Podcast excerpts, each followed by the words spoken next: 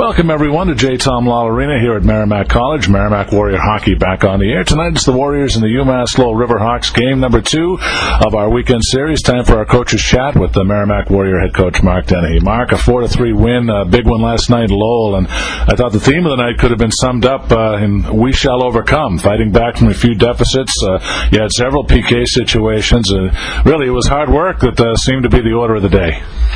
Yeah, I mean we we set out with certain goals and we talk about being resilient. We talk about being physically and mentally tough and, and working hard. And um, you know, I, the players at the end of the day, there's a checklist. You know, were we?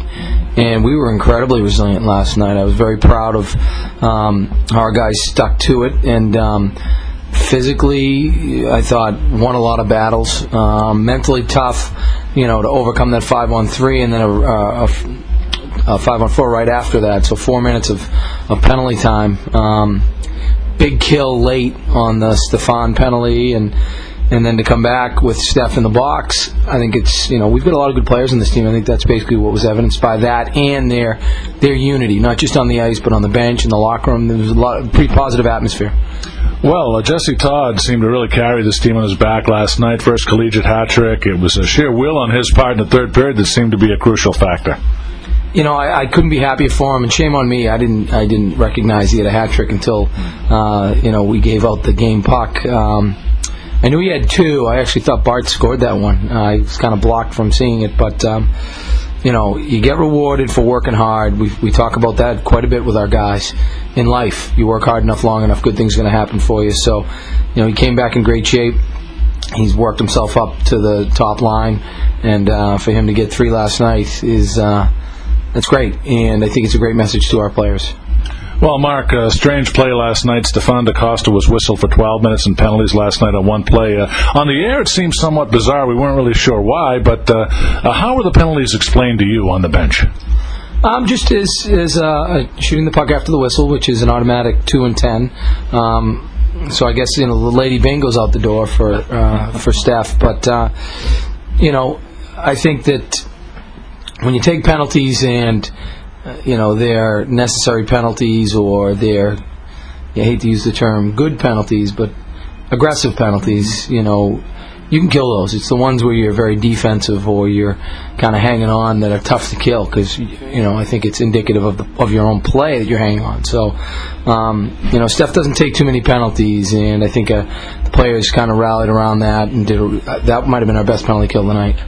Well, Mike and I on the air, we were uh, somewhat uh, taken aback by it. It was somewhat bizarre, and I, I, imagine that was not the first time in your uh, hockey experience that you've seen that type of penalty. Uh, no, I've seen I've seen shooting the puck after the whistle. Um, you know, it's that game's the game was pretty fast, and you know, I, I again, I, I don't want to comment on penalties we take. I'm always more, uh, I guess, anxious at the ones that don't get called. But um, it, it is what it is. We had to kill it, and um, he was able to come out, come out of the box and overtime, and uh, we go from there.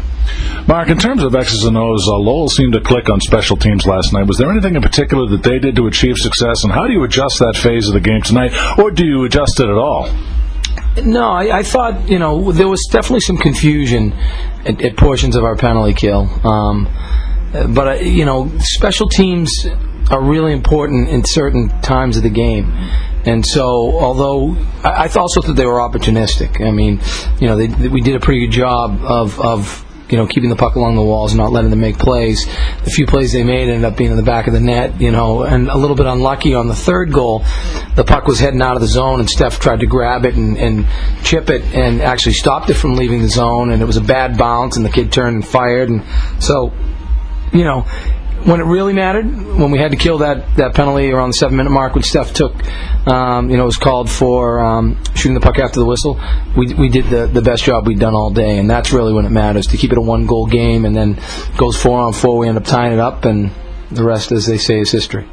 Well, Mark, uh, Francois Ouimet made his Warrior debut uh, for the season last night. Was that a case of him just recovering from injury, and uh, what were your thoughts on his play? Well, you know, sometimes guys being out of the lineup has less to do with them and more to do with the guys that are playing. Mm-hmm. So, you know, Steph got, I mean, uh, Francois got injured at the beginning of the season.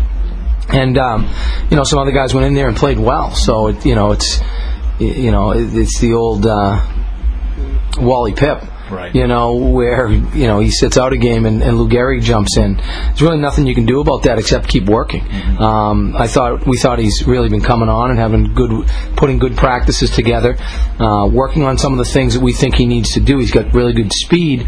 Would really like to see him get to the net a little bit more, um, be a little more reckless, uh, you know, in, in taking pucks to the cage and and forcing guys to haul him down because he really has dimensional speed. And uh, he's been doing that more and more in practice and you know scraping the rust off a little bit last night. But I thought as the game went on, he played better and you know he's a veteran, so you're not afraid to throw him in different situations. And Mark, we have Thanksgiving coming up this week. Uh, how does that affect the practice schedule, or will it at all?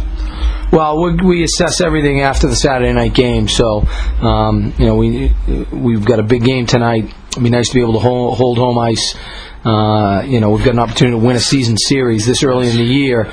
You know, those are gold at the end of the season. So, um, you know, that's our main focus. And then after that, the coach will sit down and kind of plan out practice. I mean, we've got uh, a general idea of what we want to do. Uh, we will practice on Thanksgiving Day, much to my wife's chagrin, but. Um, it's usually in the morning, and then it gives the guys the afternoon to kind of get going. It'll be interesting with a four o'clock Friday night game, Friday game that to get ready for. But um, no, you know what? Tonight we're gonna have our hands full. I know how uh, our team would respond after the, the the play of last night's game, so I'm sure Lowell's going to be really fired up tonight.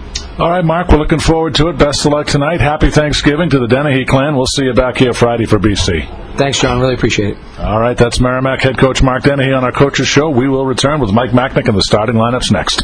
This is Merrimack Hockey on 1400 AM and MerrimackAthletics.com.